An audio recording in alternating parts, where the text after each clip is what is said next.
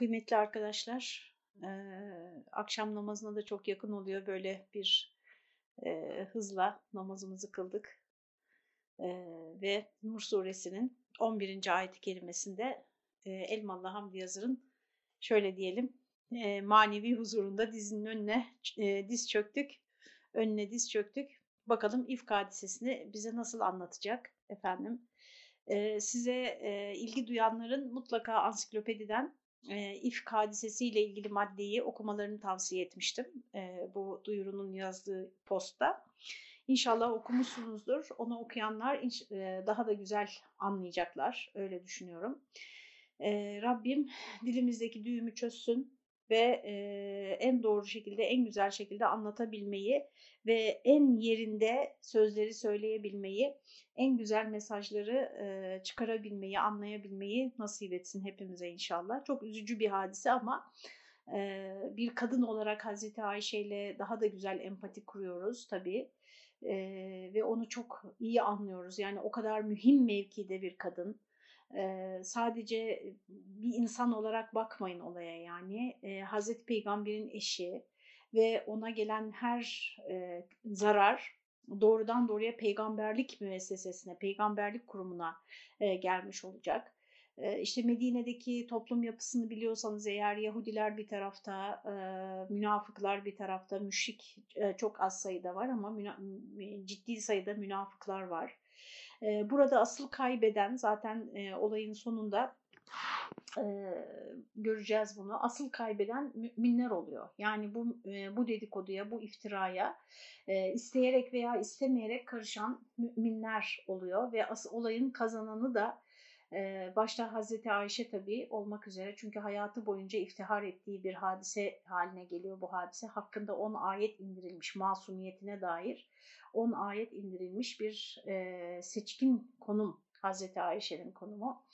E, ama e, tefsirimizde geçmemekle beraber e, pek çok tarihçinin işaret ettiği üzere Ee, Hazreti Peygamber sallallahu aleyhi ve sellemin peygamber olduğunu, yani Allah'ın Resulü olduğunu, e, vahyin ve e, Kur'an'ın onun e, haşa uydurması değil, e, gerçekten kendi kontrolünün dışında, yani kendi iradesinin, isteğinin dışında, kontrolünün dışında, bunu daha önce Mekke döneminde e, müşriklerin sorduğu üç soru üzerine, hani yarın gelin size cevap vereyim dediğinde Peygamber Efendimizin vahyin on beş gün kadar gecikmesi hadisesinden de hatırlayacaksınız. Orada da e, efendim ayet-i kerimeler inmiş ve Peygamber Efendimiz'i ikaz etmişti.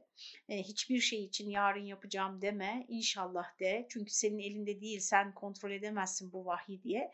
Hem Efendimiz'e e, bir ihtar, bir hatırlatma, ama onun şahsında tabii ki bize, onun yaşadığı hiçbir şey tesadüfi değil. Yani bizi eğitmek üzere yaşadığı her şey o şekilde planlanıyor. Ve e, burada da e, vahyin, vahiy indirmenin, yani ayet indirmenin, ayet söylemenin Efendimizin elinde olmadığını, onun kontrolünde olmadığını, çünkü olsaydı o bir ayı yaşamadan, yani bu olay bu kadar büyümeden daha en başta e, haşa, E, tekrar tekrar e, haşa diyelim efendim, iki tane cümle söyleyerek Hazreti Ayşe'yi tebriğe edebileceğini e, ama olayın böyle cereyan etmediğini göreceğiz şimdi. Biliyorsunuz e, Nur Suresinin ilk on ayeti e, zina e, hadisesinden e, önce başladı. Zinanın cezasından bahsetti. Daha sonra zina ceza e, zina isnadında bulunmanın, yani insanlara zina ile iftira etmenin, zina yaptı diye iftira etmenin cezasından bahsetti ayet-i kerimeler. Bunların e, ne kadar büyük suçlar olduğunu vurguladı. Hatta bir alıntı yaptım e, posta takip edenler için. E, Elmalılı Hamdi Yazır, kısasın bile, yani cinayet davalarında bile iki şahit yet- yetmesine rağmen e, zina isnadında dört şahidin istenmesi, dört erkek şahidin istenmesinin e, olayın Allah katında cinayetten bile daha büyük bir hadise olduğunu işaret eder diyor bize.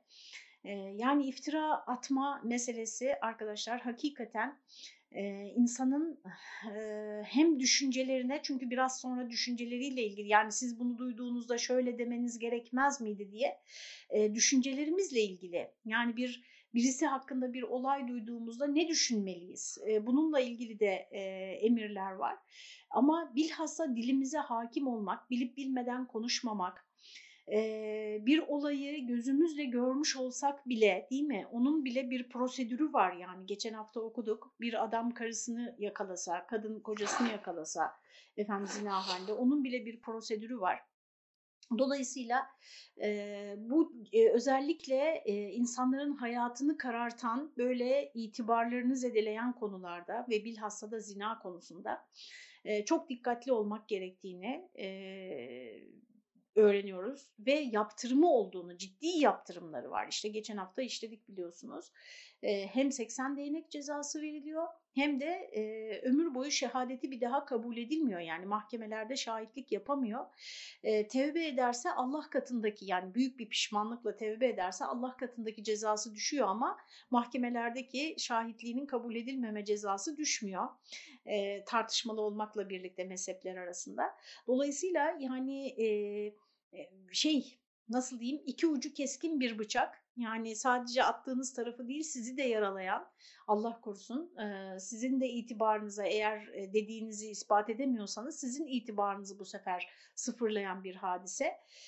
Bu bakımdan bir de düşünün ki buradaki hadisenin Peygamber Efendimizin eşine yapıldığını, yani bir hayal edin o günkü şartlarda ne kadar büyük olduğunu, şu anda işleyeceğimiz olayın, ayetlerin e, ne kadar büyük bir hadiseden bahsettiğini e, tahmin edebilirsiniz. Şimdi şöyle başlıyor on birinci ayet. Elmalılı Hamdi Yazır burada on bir ve on ikinci ayetleri açıkladıktan sonra e, aradakileri sadece mealen, meal olarak vermiş. Ondan sonra on dokuz ve yirminciden bir alıntı yaparak tamamlamış. Yani o on iki ve on dokuz arasındaki ayetleri sadece mealen vermiş. Daha sonra giderek tefsirinde böyle e, e, özet geçecek, daha özet geçecek. Biliyorsunuz Elmalılı tefsirinin e, hususiyetlerinden bir tanesi de budur.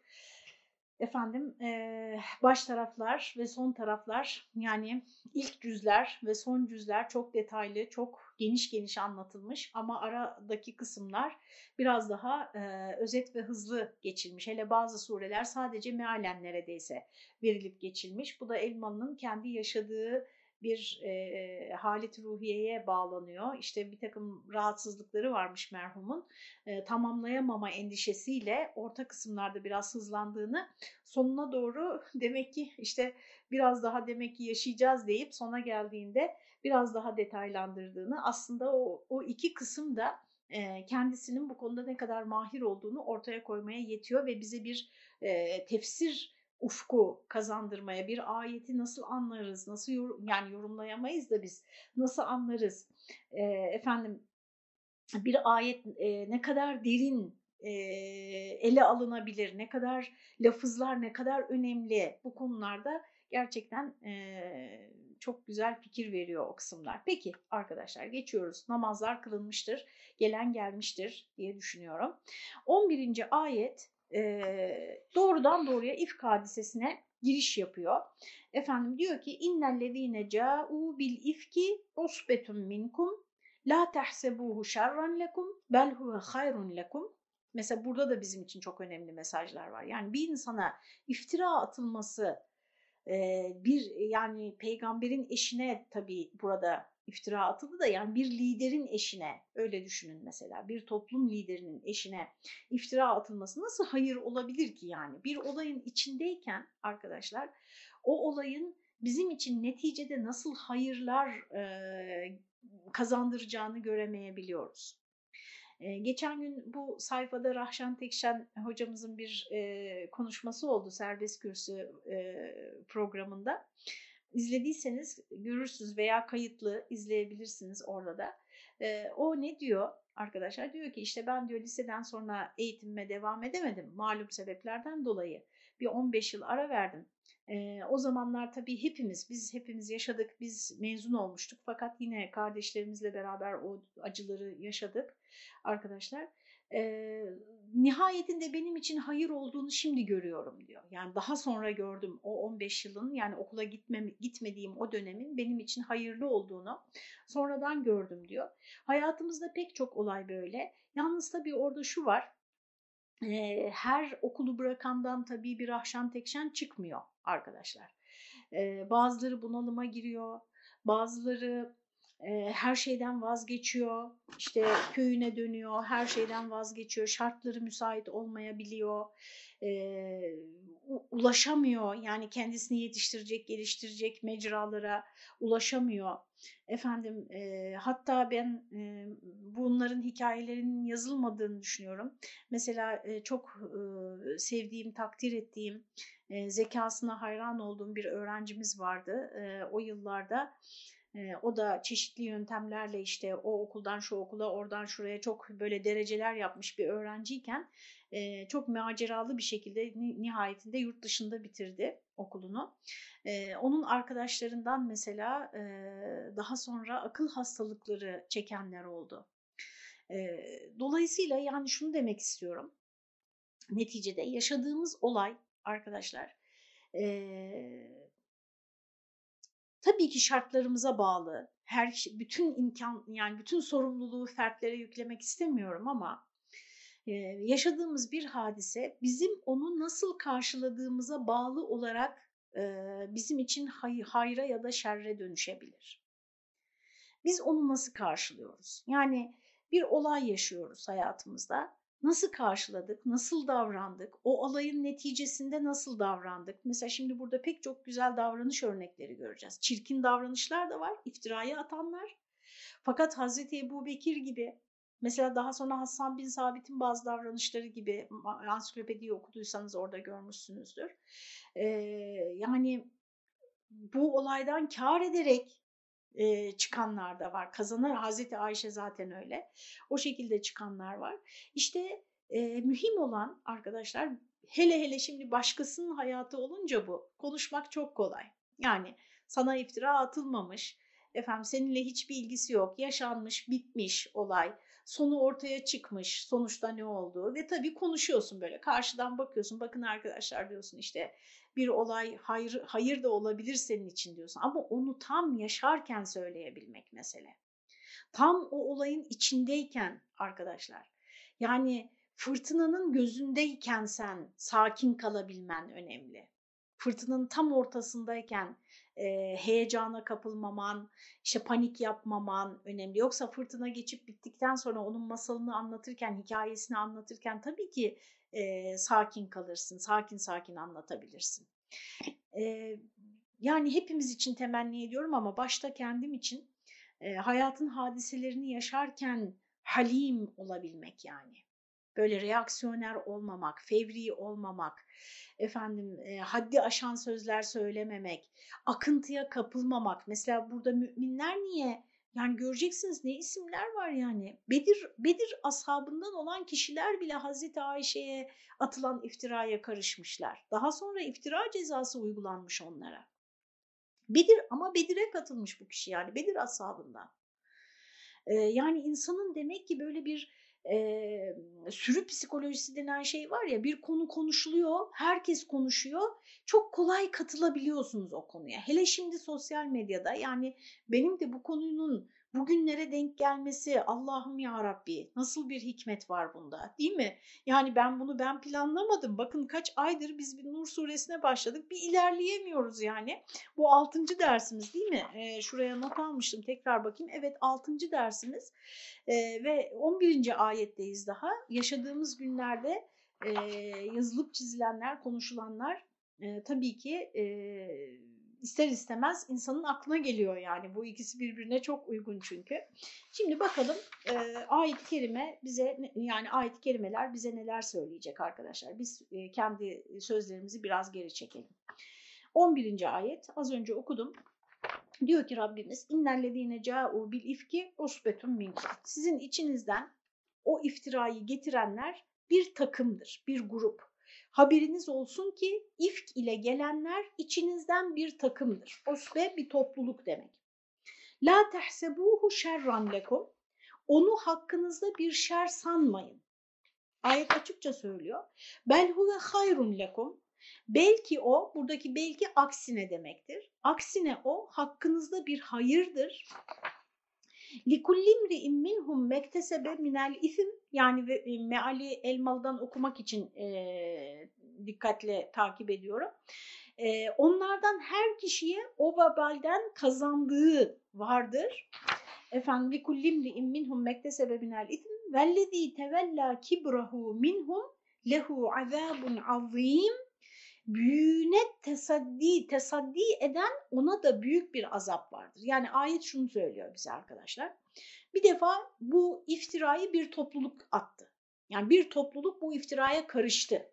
Bir kişi attı ama başta ilk konuşan bir kişi ama bir topluluk bu iftiraya karıştı. Siz onu şer zannetmeyin.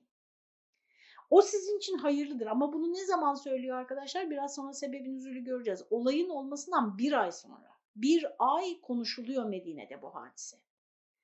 Ee, size söyleyeyim, sanırım da söyledim bu iftiranın ne kadar e, vahim bir günah olduğunu anlatabilmek için.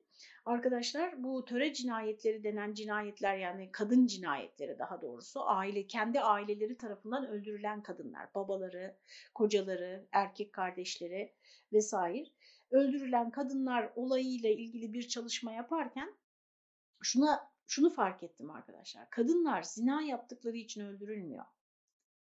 Kadınlar adları çıktığı için öldürülüyor.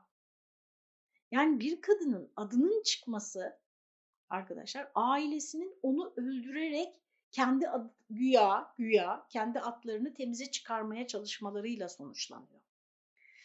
Peki kadının adını çıkaran kim? Yani bazen e, siz inceleyin, kayıtlara bakın. Ben çok maalesef arşivci değilim. Öyle olsaydım akademisyen olurdum, bilim adamı olurdum. Efendim e, şey e, gece vakti ailesinden izinsiz bir arkadaşıyla sinemaya gittiği için bile öldürülen var arkadaşlar. O öldürülen kadınların arasında. İşte birileri görmüş, hakkında konuşmaya başlamışlar. İşte kahvede konuşmaya başlamışlar. Ailesinin e, toplum içine çıkamaz hale gelmiş. Öyle diyorlar yani. Dolayısıyla bir topluluk bunu başlattı. Siz onu şer, yani bir ay içerisinde o lafın Medine'de ne kadar böyle kazan gibi kaynadığını, bir hafta değil, üç gün değil yani. Söz, o söz başlıyor, bir ay sonra e, ayet iniyor. Belki o hakkınızda bir hayırdır. Onlardan her kişiye o vebalden kazandığı var. لِكُلِّ مْرِئٍ مِّنْهُمْ kim konuştuysa, kim bu olaya karıştıysa, hepsine vebal var. Kendi karıştığı kadar. Vellezî tevellâ kibrahu her kim ki büyüğünü tevelli etti, üstlendi. Yani lafın en büyüğünü kim söylediyse, oradan da kasıt e, Abdullah bin Übey'dir çünkü ilk söyleyen o. Büyüğüne tesaddi eden minhum lehu azâbun azîm ona da çok büyük bir azap vardır diyor on birinci ayet. İfk nedir? Aslı esasından çevrilmiş, hakikati tahrif edilmiş söz. Yani yalan, iftira, bühtan demektir İfk. Bühtan da ansızın atılıp insanı mebhut eden, mebhut eden böyle şok eden, şok eden. İftira demektir. Umumiyetle tefsir ve hadis kitaplarında rivayet olunduğu üzere bu ayetlerin sebebi nüzulü şöyledir diyor ee, Elmalılı Hamdi Yazır. İki nokta üst üste koyuyor ve efendim konuyu anlatmaya başlıyor. Hazreti Ayşe radıyallahu anha dedi ki Resulullah sallallahu aleyhi ve sellem bir sefer irade buyurduğu vakit kadınları arasında kurra çeker, hangisinin ismi çıkarsa onunla giderdi. Meydan savaşları hariç bildiğim kadarıyla bütün yolculuklara yanında eşlerinden biri olmadan gitmemiş Efendimiz sallallahu aleyhi ve sellem. Bunu da ayrıca oturup incelememiz gerekir. Beni Mustalip gazasından evvel yaptığı gazada da aramızda kurra çekti. Ben ansiklopediye tekrar baktım arkadaşlar. Bunu Beni Mustalip gazası diye söylüyor. Ama burada ondan önceki gazada diyor. Bilemiyorum, tarihçilere bırakıyoruz bu ihtilafı. Benim ismim çıktı. Binaenaleyh Resulullah ile beraber çıktım yolculuğa. Ve bu hicab ayetinin nüzulünden sonraydı. Yani kadınların örtünmesiyle ilgili ve peygamber hanımlarının bilhassa yani örtünmesiyle ilgili e, ayet, şey, e, ayetlerden sonra hicab ayeti o demek. Onun için bir hevdece kondum. Hevdeç e, devenin üzerinde bir mahfaza, yani bir oda gibi düşünün, her tarafı kapalı, böyle indiriliyor, kaldırılıyor, devenin üzerine yükleniyor. Kişi onun içerisinde seyahat ediyor. Mahfel veya mahfil de diyorlar. Mahmil, affedersiniz, mahmile konuldu. Avdette, dönüşte, yani bir devenin üzerinde bir hevdeç, onun içinde Hazreti Ayşe, yola çıkıyorlar. Efendim dönüşte Resulullah Medine'ye yaklaşınca bir menzilde konakladı. Sonra da rehil nida ettirdi. Yani bir mola veriyorlar. Sonra Peygamber Efendimiz sallallahu aleyhi ve sellem kalkıyoruz diyor. Rehil yola koyulmak demek. Rehil nida edildiği sırada ben kalktım ve yürüyüp ordugahı geçtim. Def-i hacet ettim. Yani bak şimdi olacak ya arkadaşlar. Şimdi e, hani insan birazdan birazdan da gerdanlığını aramaya gidecek. Ya niye yaptın şunu diyor ya. Hani bazen olayı, bir olayı yaşadığımız zaman mesela bir gafletimiz bir şeye sebep oluyor, bir krize sebep oluyor. İnsan değil mi böyle geri dönüp zamanı geri çevirip orayı böyle yeniden yaşamak istiyor. O derecede böyle hani sıkıntı veren bir şey yapmış oluyorsunuz. Ya ağzınızdan bir söz çıkmış oluyor ya hani çok masumane bir şey. Burada Hazreti Ayşe defi hacet için uzaklaşmış. Tam da ordu da toparlanıyor, yola koyulacaklar. Demek ki hani onlar toparlanana kadar ben gider gelirim dedi Hazreti Ayşe. Yerime dönerken göğsümü yokladım. Ne bakayım, zafer boncuklarından bir dizim vardı, kopmuş düşmüş. Zafer de Yemen akiğiymiş. Yemen, Yemen'e mahsus bir akik taşıymış. Yani çok da basit bir şey değil, kıymetli bir takı. Bunun üzerine döndüm, dizimi aradım. Bunu aramak beni alıkoydu. Hani merak ediyorum o kolyeyi buldu mu? Bir de o var yani. İnsan o kolyeyi gördükçe değil mi nasıl hatırlar? Yani orada Hazreti Ayşe'nin yerine koyun kendinizi. Yani ee, neler der? Yani yanıma birini alaydım keşke geri giderken, aramaya giderken, ya da ne bileyim haber vereydim. Yani ben işte şuraya gidiyorum bekleyin diyebilirdi. E, fakat insan işte düşünemiyor arkadaşlar. Çünkü mutlaka yoklarlar hani. Hevdeci, o devenin üzerine konulan mahmili yoklarlar demiştir Hazreti Ayşe muhtemelen. Yani bazen kader ağlarını örer arkadaşlar. Kader ağlarını ördüğü zaman bize düşen, benim kanaatim yani bu, katılmayabilirsiniz. Kader ağlarını ördüğü zaman bize düşen en güzel, en doğru tavrı ortaya koyabilmektir. Hiçbir şey yapamıyorsanız, yani böyle şok oldunuz veya Ee, cevap verebileceğiniz bir durum değil, gerçekten çok zor bir durum, ee, hiçbir şey aklınıza gelmiyor, Hazreti Meryem gibi susma orucu tutun, illa bir şey söylemeyin yani. Hele hele böyle e, kişilerin onurunu ilgilendiren konularsa arkadaşlar, tabii e, müdafaa etmek daha güzel olur.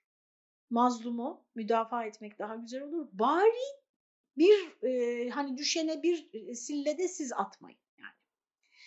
E, sizin kendinizle, şahsınızla ilgiliyse efendim çok özür diliyorum. E, evde yalnızım ve kapı çaldı. Kusura bakmayın, bir iki dakika müsaade edin.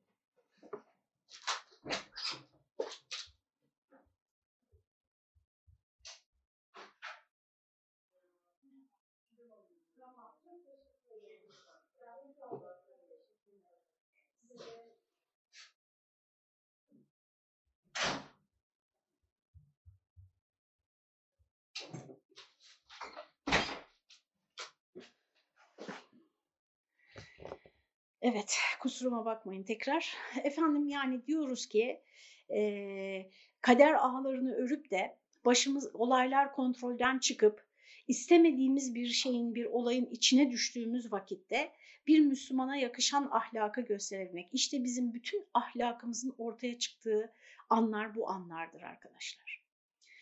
E, yoksa her şey yolundayken herkes kibardır. Her şey yolundayken efendim... E, Nasıl anlatayım yani e, işler tıkırındayken, kimsenin kimseyle problemi yokken herkes birbirine karşı zar zarif davranır, kibar davranır, görgülü davranır. Ben öyle derim. Mesela bir deprem olsun, bir yangın olsun, bakalım şuradan çıkarken kaç kişi birbirini ezer. Ama normal bir günde buyurun efendim, rica ederim, siz buyurun efendim diye böyle birbirimize yol veririz böyle. e, değil mi? Ama bir panik olduğunda işte orada kim hani başkalarının hakkına riayet ediyor, hukuka riayet ediyor, başkalarını da kendisi kadar düşünüyor. Hani kimin ahlakı yüce böyle kriz anlarında ortaya çıkar arkadaşlar. Onun için böyle bilhassa bir ailede, yakın çevremizde, bir iş hayatımızda bir kriz çıktığında sergileyeceğimiz tavır hayatımız boyunca e, ya bizim için bir yüz karası olacaktır ya, ya, ya onurla, şerefle taşıdığımız bir madalya olacaktır. Bunu bilelim. E, o anlarda ve peki ne yapacağız? Yani o anlarda böyle çok olgun davranabilmeyi, insanı kamil e, davranışı gösterebilmeyi nasıl başaracağız o anlarda? Burada da acizane kanaatim arkadaşlar, e, dereleri geçemeyen nasıl ki okyanusa açılamazsa, hayatın küçük hadiselerinde küçük e, çıkarların, küçük menfaatlerin adamı olmayın diye tavsiye ederim. E, küçücük bir olayda böyle kendi işte alınganlık yapan arkadaşıyla, on yıllık yirmi yıllık arkadaşıyla küsen, işte komşularıyla kavgalı, akrabalarıyla kavgalı, yani böyle bir insan kriz sırasında ne yapacak? Bir gerçek bir kriz çıktığında ne yapacak? Onun için e, ahlaklı olmak, ahlakı kamile sahibi olabilmek arkadaşlar çok ateşlerden geçerek olabilecek bir şey. Çok sınamalardan, çok denemelerden geçerek olabilecek bir şey. Yani ben burada diyor ki insan, ya hani olayı biliyoruz ya, şimdi bitmiş. Hazreti Ayşe gitme gitme aramaya, gitme gerdanlığını aramaya diyesi geliyor insanın, böyle bir film sahnesi gibi. Ama işte gidiyor arkadaşlar. Ee, benim yol nakliyatımı yapmakta olan takım, demek ki bir grup insan var Hazreti Ayşe'den sorumlu. Varmışlar, hevdeci yüklemişler ve beni içinde zannetmişler. Çünkü hafif idim, henüz küçük yaşlı bir taze idim. Bu Hazreti Ayşe'nin yaşı meselesi de çok tartışılır ya, biliyorsunuz İslam tarihinde. Beni hevdeçte sanmışlar. Deveyi çekmişler, gitmişler. Avdet ettiğim vakit o mekanda kimseyi bulamadım. Binaenaleyh belki beni aramak için dönerler dedim, oturdum. Yani biliyorsunuz kaybolduğunuz zaman yapılması gereken şey birinin durmasıdır. Çünkü iki kişi de birbirini aradığında bulunması çok daha zor. Derken uyumuşum. Hazreti Ayşe'nin işte birazdan karakteriyle ilgili mesela özellikle cariyesinin söylediği bir söz var. Yani çok genç Hazreti Ayşe bu olay olduğu sırada. Uyumuşum, Safvan bin Muattal ordunun arkasına kalır, Nas'ın emtiyasını araştırır, bir şey kalmış ise zayi olmamak için diğer konak mahalline götürürdü. Yani Efendimiz'in adetiymiş, bu daha doğrusu sadece Efendimiz'in değil, belki de o devirde bütün kafilelerde yapılan bir şeydi. Bizim böyle bir tecrübemiz olmadığı için çok da e, bilmiyoruz, şahsen ben kendim için söyleyeyim. Bir kafile, bir grup seyahat ediyorsa Efendimiz birini, birilerini öncü olarak görevlendirilmiş, bir ya da birkaç kişiyi de artçı olarak görevlendirir. Önden gidenler işte tehlikeli bir şey var mı, bir e, yani doğru bir güzergah, emniyetli mi, onu kontrol ediyorlar.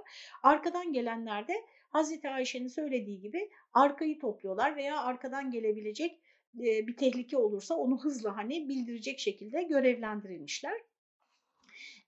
Burada ne kelimesi geçti? Emtia kelimesi geçti. Mal demek. Nas'ın, yani bir şey düşürülmüş mü, arkada bir şey unutulmuş mu, bırakılmış mı? Bir şey kalmış ise zayi olmamak için diğer konak mahalline, yani hızla yetiştiriyor arkadan. Beni görünce tanımış Safvan bin Muattal. İnna lillah ve inna ileyhi raciun demesiyle uyandım. Hani orada niye inna lillah ve inna ileyhi raciun dedi, onu da söyleyelim.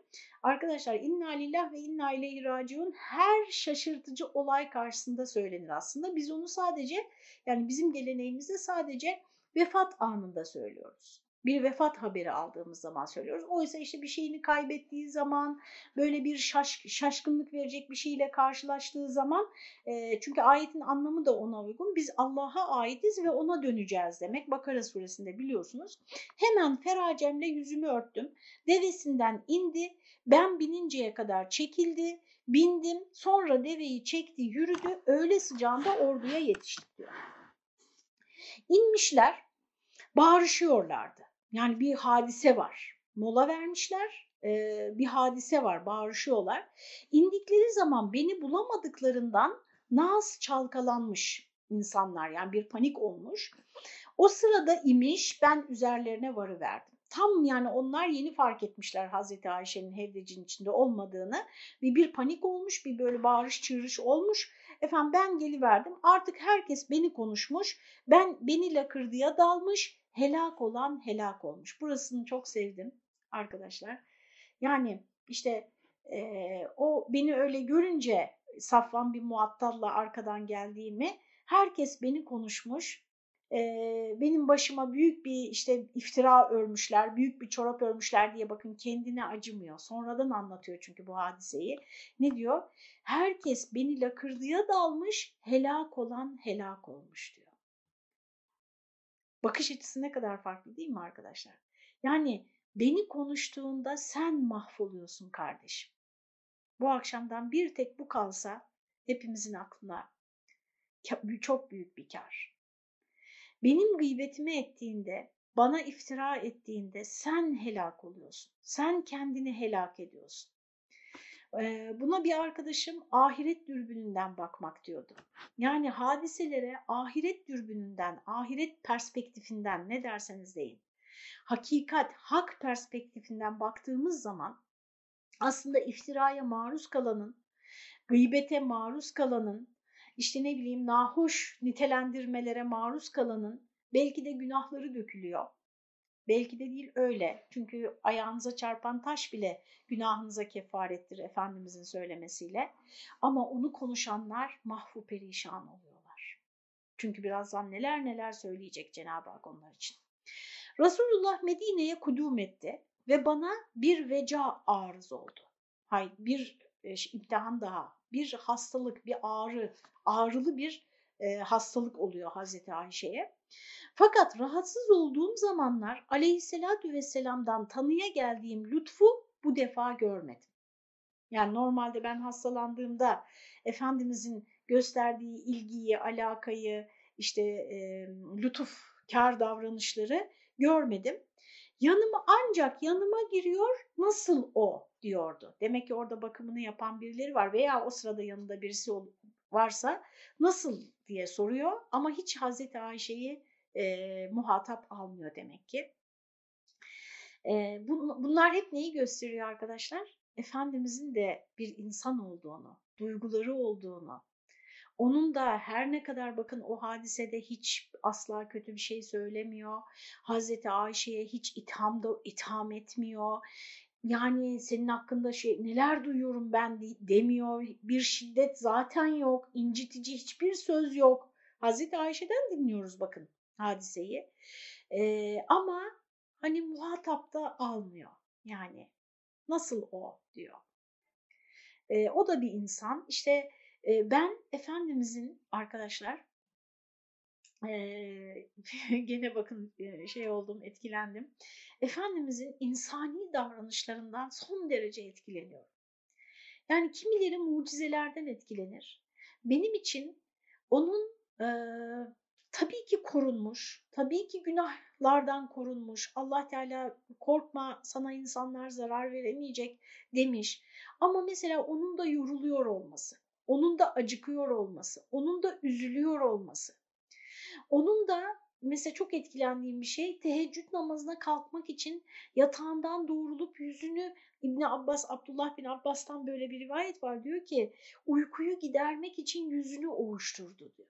Teheccüde kalktığında yani böyle gözlerini ovuşturuyor uykusunu açabilmek için. Böyle hop diye kalkmıyor yani. Hani biz, biz tabii bizim gibi değil ama bir insan yani o da. Anlatabiliyor muyum? Dolayısıyla e, yükünün ne kadar ağır olduğunu. Çünkü hani şöyle olsaydı Efendimiz'e büyük bir yük yükleniyor ama duygulardan arındırılmış. Veya hiç yorulmuyor mesela. Hiç yorulmuyor. Hani böyle olsa e, bize örnek olmazdı ama bir taraftan hani onun için de kolay olurdu. Ama nasıl bir yük yüklendiğini eee anlayabiliyorum yani, hayal edebiliyorum muhtemelen kendi çapımda ve beni son derece etkiliyor yani onun e, beşeri özellikleriyle birlikte o ahlakı yaşamasının nasıl büyük bir şey olduğunu tahmin edebiliyor musunuz arkadaşlar? Hayal edebiliyor musunuz? Yani yorulan, üzülen, acıkan, işte hassas, e, her şeyi görüyor, o kabalıklara maruz kalıyor, ithamlara maruz kalıyor. Yani ilk peygamberliği sırasında mesela işte ilk ailene açıkça anlat dendiğinde nasıl anlatacağım diye endişeye kapılıyor. Çünkü böyle halkın önüne çıkmış, hitap etmiş, böyle bir alışkanlığı olan biri değil Efendimiz önceki hayatında. Yani e, nasıl kendisiyle o da e, mücadele etti, değil mi? Öyle düşünüyorum şahsen. İnşallah yanılmıyorumdur. İnşallah bunları kendisine sorar, kendisinden dinleriz onun meclisinde. Efendim, böyle bir mesafe, bu da beni işkillendirdi diyor. Yani e, iletişimin e, mecrası arkadaşlar ilişki hakkında fikir verir. İletişim hangi kanaldan, ne şekilde yürüyor? Özellikle diplomaside çok çok önemlidir. Efendim, ama insanlar arası günlük hayattaki ilişkilerde de çok çok önemlidir. Size nasıl hitap edildiği işte e, vesaire fikir verir. Aranızdaki mesafe, ilişkinin kalitesi vesaire hakkında. Henüz maceraya vukufum yoktu. Yani bilmiyorum neler olup gittiğini. Macera arkadaşlar olup biten demek. Macera, macera, akan, akan giden şeyler demek. Yani olup bitenler hakkında bir vukufum yoktu. Nihayet nekahat haline geldim. Yani hastalıktan sonraki iyileşme aşamasına. Bir gece Mıstah'ın anasıyla hacetimiz için dışarı çıktım.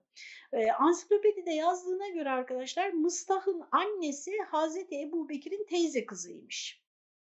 Yani babasının bakın kuzeni oluyor. Mıstah'ın annesi. Mıstah'la ilgili biraz sonra söylenenlere, daha sonra Hazreti Ebubekir'le Mıstah arasında yaşanacak olanlara da dikkatinizi çekiyorum. Hem yakın akraba hem iftiracıların içinde yani. Allahu Ekber, yani imtihan imtihan içinde.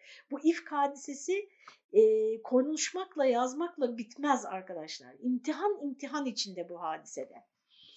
Mıstah'ın anasıyla hacetimiz için dışarı çıktım. İşimiz biter bitmez yine Mıstah'ın anasıyla odama doğru döndük. Derken Mıstah'ın anası mırtı, yani yün çarşafı içinde sürçtü. Yani ayağa takılmış üstündeki kıyafete ve ayağa takılınca Mıstah kahrolsun, kahrolsun Mıstah diye beddua etmiş yani. Demek ki böyle bir söyleyiş var. Veyahut da şöyle de düşünebiliriz bunu. Şimdi Hazreti Ayşe'nin hiçbir şeyden haberi yok ama e, Mıstah'ın o iftira, iftira konuşuluyor her yerde ve oğlu da karışmış bu iftirayı edenler arasında, ileri geri söyleyenler arasında. Şimdi anne de Hazreti Ayşe'ye bakıyor, Hazreti Ayşe'ye arkadaşlık ediyor. Nasıl zihni o olayla dolu? Nasıl yani, ve Ayşe'nin de bir şeyden haberi yok. Hani ağzından kaçırıyor adeta. Alakası yok yani, sen elbisene takıldıysan Mıstah'la ne alaka, ama anlayabiliyoruz değil mi? O anda yani, çünkü için o olayla dop dolu muhtemelen. Ben buna itiraz ettim. Hazreti Ayşe diyor, Bedir'de bulunmuş bir zata seb mi ediyorsun dedim. Sebbetmek, küfretmek yani, kötü, kötü konuşmak hakkında. Haberin yok mu dedi. Ne var dedim. Ben dedi şehadet ederim ki sen müminatın gafilatindensin dedi. Müminatın gafilat, e, hiçbir şeyden habersiz olan mümin kadınlar demek. Az önce ifk, şey, iftira ayetlerinde geçen bir ifade. Sonra ehli ifkin dediklerini anlattı. Derhal maraz üstüne marazım arttı. Yani kendinizi düşünün yani, bir anda öğreniyor. Hemen ağlayarak döndüm. Sonra Resulullah girdi tekrar odaya. Nasıl o dedi. Bana izin ver, ebeveynime gideyim dedim. İzin verdi. Yani hastalığını annesinin, babasının elinde geçirmek istiyor. Ben de ana baba babama gittim. Anneme, ey anne dedim. Nas ne söylüyorlar? Nas insanlar. Yani insanlar ne konuşuyor? Kızcağızım dedi, kendini üzme. Annesi, anne işte teselli ediyor. Vallahi bir erkeğin yanında sevgili parlak bir kadın olsun ve ortakları bulunsun da aleyhinde çok laf etmesinler, pek nadirdir. Ee, daha dedi, bu ana kadar söylenilen sana malum olmadı mı? Yani sen yeni mi duyuyorsun dedi. Tabii burada da şimdi Ümmü Ruman'ı da, hani Hazreti Ebubekir'in eşi, Efendimiz'in kayınvalidesi, Hazreti Ayşe'nin annesi, E, tabii ki çok yakın Efendimiz'e ve e, hanesine. Ama dikkat edin, hemen muhtemel zanlılar olarak kimi söylüyor? Arkadaşlar, diğer eşlerini söylüyor değil mi? Yani diyor ki Efendimiz'in diğer eşleri, yani onu hani böyledir demiyor ama yani diyor ki bu diyor olan bir hadisedir. Bir eğer bir adamın böyle çok sevdiği, çok hani öne çıkan bir eşi varsa ve diğer ortakları da varsa o öne çıkan eş hakkında konuşulur böyle diyor. Ee, sen duymadın mı senin hakkında söylenenleri diyor. Ben ağlam aslında eğer ansiklopediyi okursanız, bakın kaç defa geçti, lütfen okuyun. Efendim ansiklopedide İfk Hadisesi maddesini okursanız Efendimizin mesela Hazreti Ayşe ile en çok böyle rekabet eden e, hanımları bile Peygamber Efendimiz'in o soruşturması sırasında, çünkü o bir ay içerisinde Efendimiz Hazreti Ayşe'yi bütün aile efradına, yakından tanıyanlara soruşturuyor. Böyle bir şey olabilir mi? Böyle bir şey duydunuz mu? Ya da böyle bir eğilimi var mıydı diye soruşturuyor. Hazreti Ayşe de en çok o soruşturmadan aslında incinmiş. Ee, ve soruşturma sırasında eşleri e, Hazreti Ayşe için hep iyi şeyler söylüyorlar, diğer eşleri. Yani bu hakkaniyet ve adalet meselesi de e, ayrıca inşallah yeri gelir konuşulur. E, siz birini kıskanıyor olabilirsiniz, aranızda bir rekabet olabilir. Bu yani tabii bugün için böyle çok eşlilik söz konusu değil de yani mesela iş yerinde olabilir bu, kardeşler arasında olabilir, geniş aile, akraba çevresinde olabilir. Bilemiyorum, çeşitli şekillerde bir, bir yerde öne çıkmış olabilirsiniz veya birisi öne çıkmış olabilir. Siz aslında onunla aynı şartlardasınızdır ama onun meziyetleri sizden daha fazladır. Dolayısıyla insanlar ona daha çok rağbet ederler. O rağbet edileni ne karşı bir kıskançlık demeyeyim, hiç kimse kıskançlığı üstlenmiyor. Efendim böyle bir gönlün yani böyle sıkışması diyelim artık.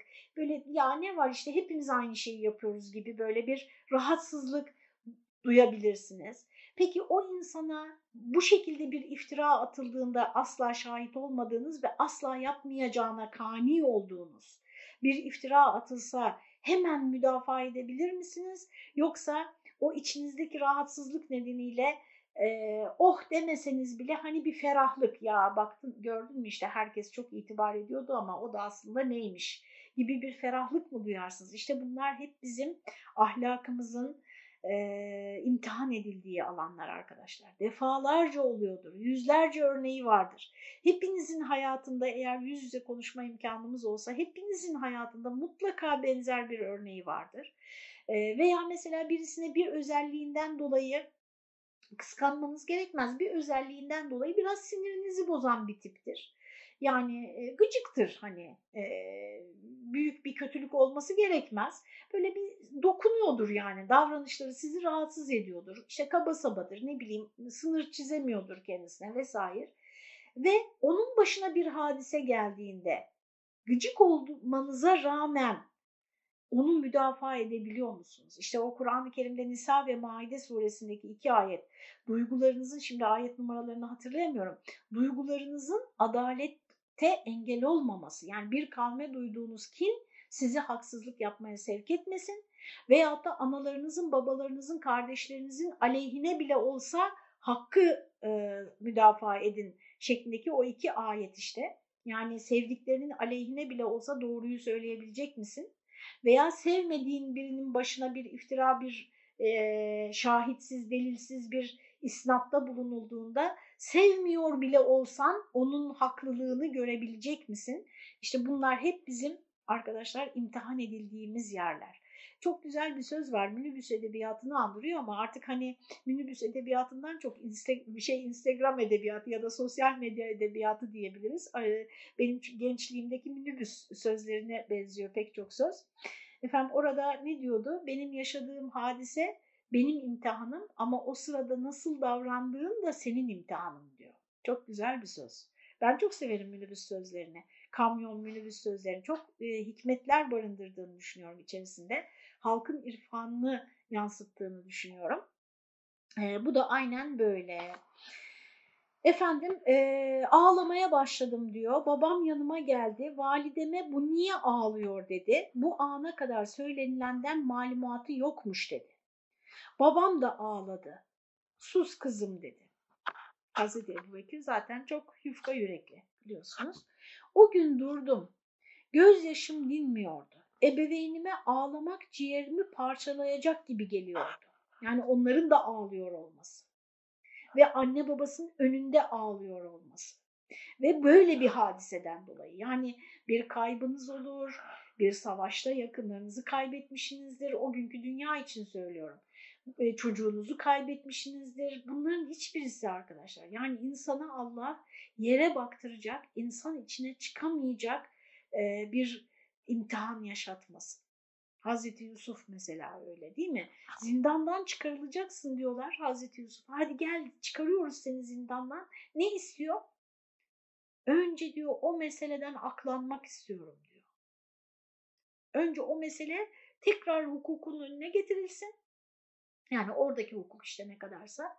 Tekrar konuşulsun ve ben aklanayım. Ondan sonra beni yani zindandan çıkarmışsınız ama hala kafanızda benimle ilgili zanlar varsa böyle bir çıkmayı istemiyorum diyor Hazreti Yusuf. Nasıl bir şey? Bakın bir insanın itham altında kalması.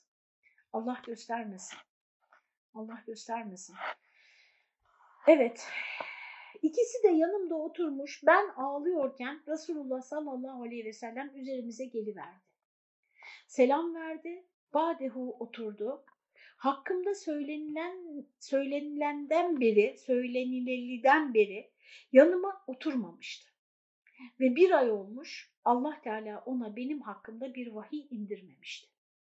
Sonra dedi ki, ya Ayşe, şimdi Peygamber Efendimiz geldi, bütün o Efendimizin yerine de koyun yani kendinizi, bilemiyor. Yani bakın vahiy gaybı bilmediğinin arkadaşlar, alemlerin Efendisi bakın, bütün alemlere peygamber olarak gönderilmiş olan kişi, gaybı bilmiyor, hanımının zina edip etmediğini bilmiyor arkadaşlar. Çünkü araştırıyor. Siz buradan kıyas edin yani, bir başkası gaybı bilebilir mi?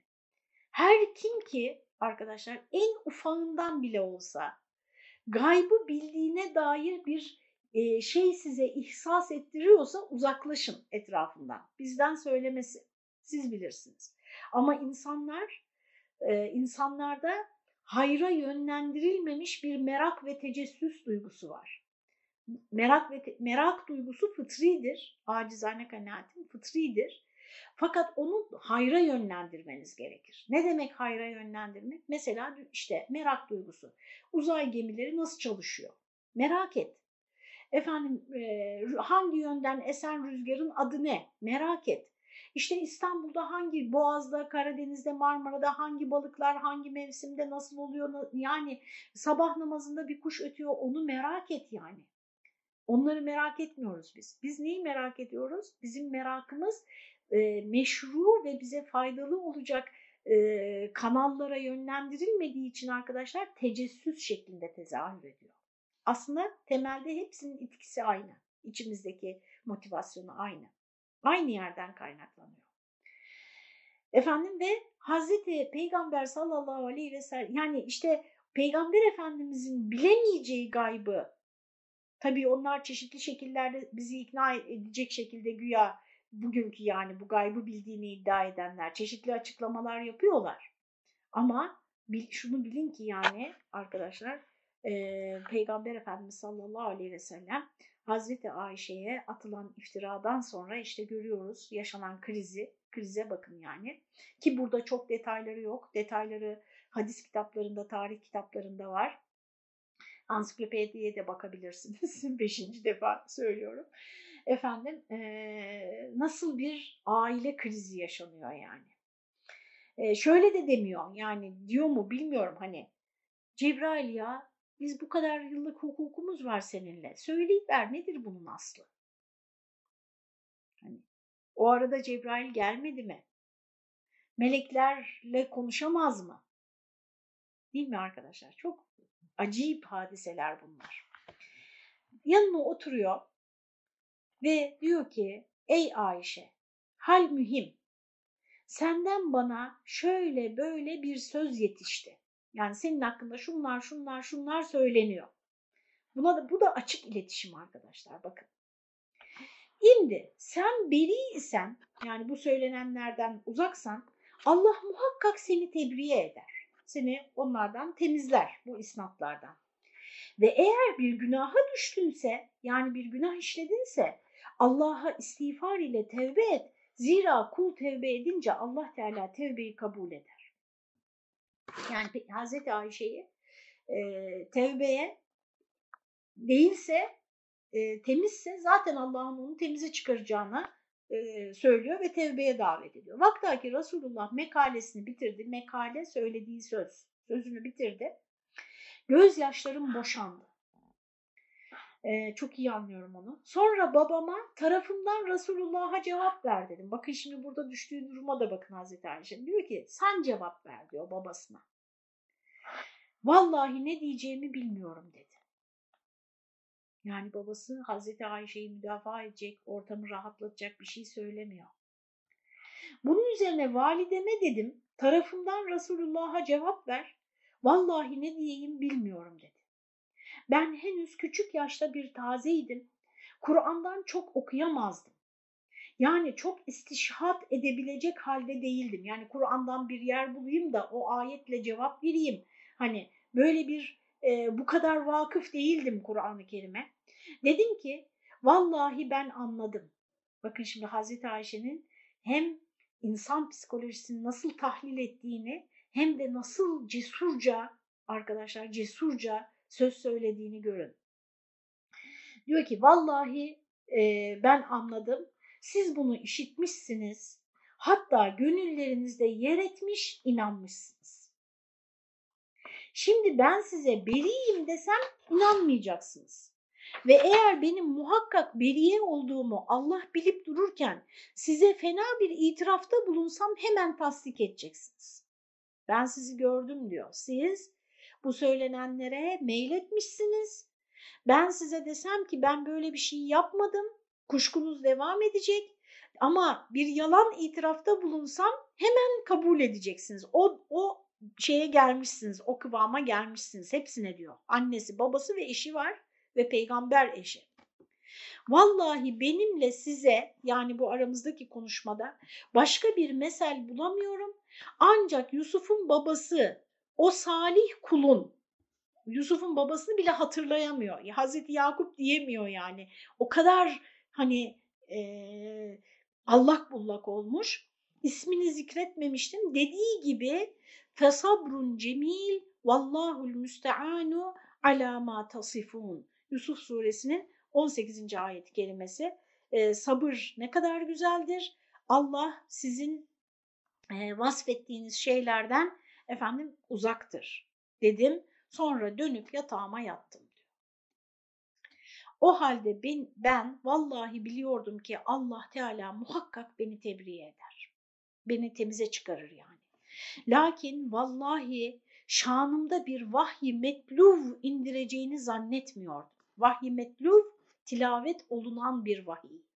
Yani Allah ya peygamberimize bir rüya gösterir ya efendim bir yolla Cebrail gelir söyler ama Kur'an'da okunan bir ayetle temize çıkacağımı zannetmiyordum. Şanım nefsimde Allah Teala'nın öyle tilavet olunacak bir emir ile tekellüm buyuracağı mertebeden çok hakir idi. Yani kendimi o düzeyde görmüyordum Hazreti Ayşe. Şanım yani benim mertebem kendi nefsimde Allah Teala'nın benim hakkımda tilavet olunacak bir emir ile tekellüm buyuracağı mertebeden yani benim hakkımda mı konuşacak Allah Teala yani? Benim hakkımda kıyamete kadar okunan bir ayet mi indirecek diye kendimi o mertebede görmüyordum. Ve lakin umuyordum ki Resulullah uykuda bir rüya görür de Allah beni onunla tebriye eder. Alimallah Resulullah meclisinden kalkmamıştı. Ehli beytten hiç kimse de dışarı çıkmamıştı. Allah Teala peygamberine vahiy indiriverdi. Ona vahiy inerken ola gelen hal hemen geliverdi ki kış gününde bile vahyin sıkletinden, ağırlığından dolu tanesi gibi ter dökülürdü peygamberimizden diyor. binaenaleyh bir örtü örtüldü ve başımın altına bir yastık konuldu. Vallahi ben telaş etmedim çünkü kendinden emin ve Allah indiriyor. Allah'tan daha iyi bizi kim bilebilir? Yani şey olsaydı mesela Amerikan mahkemeleri gibi bir jüri, o zaman telaş edebilirsin yani.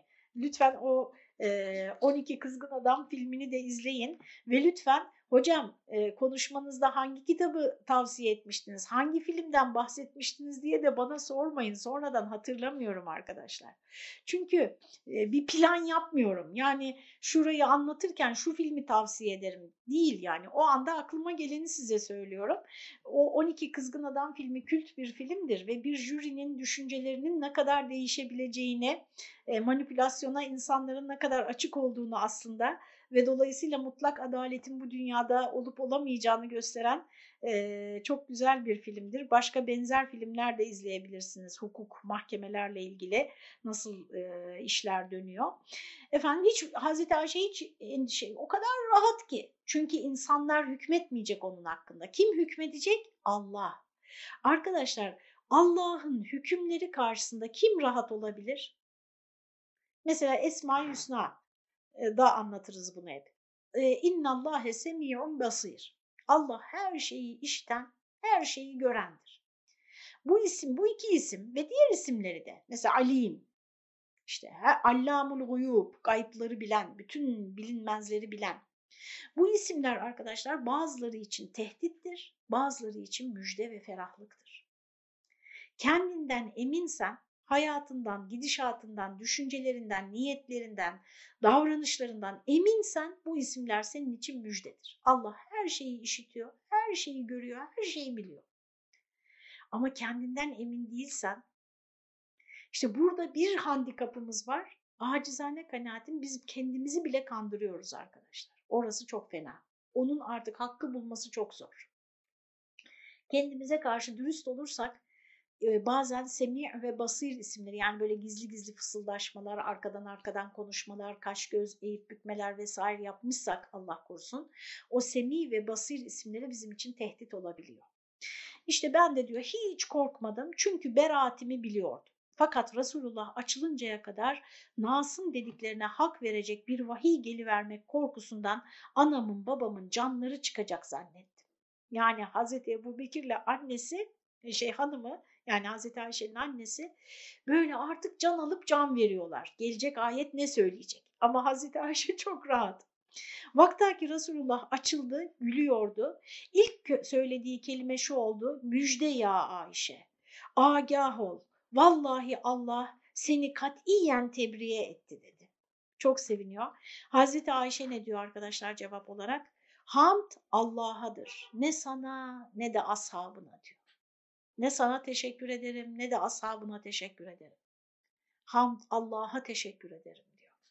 Evet arkadaşlar, süremiz doldu. Burada bitirelim. İnşallah e, çok güzel bir noktada kaldık. E, yine Hazreti Ayşe'nin o kahramanca duruşunu görmeye haftaya kaldığımız yerden devam edeceğiz inşallah. Allah'a emanet olunuz.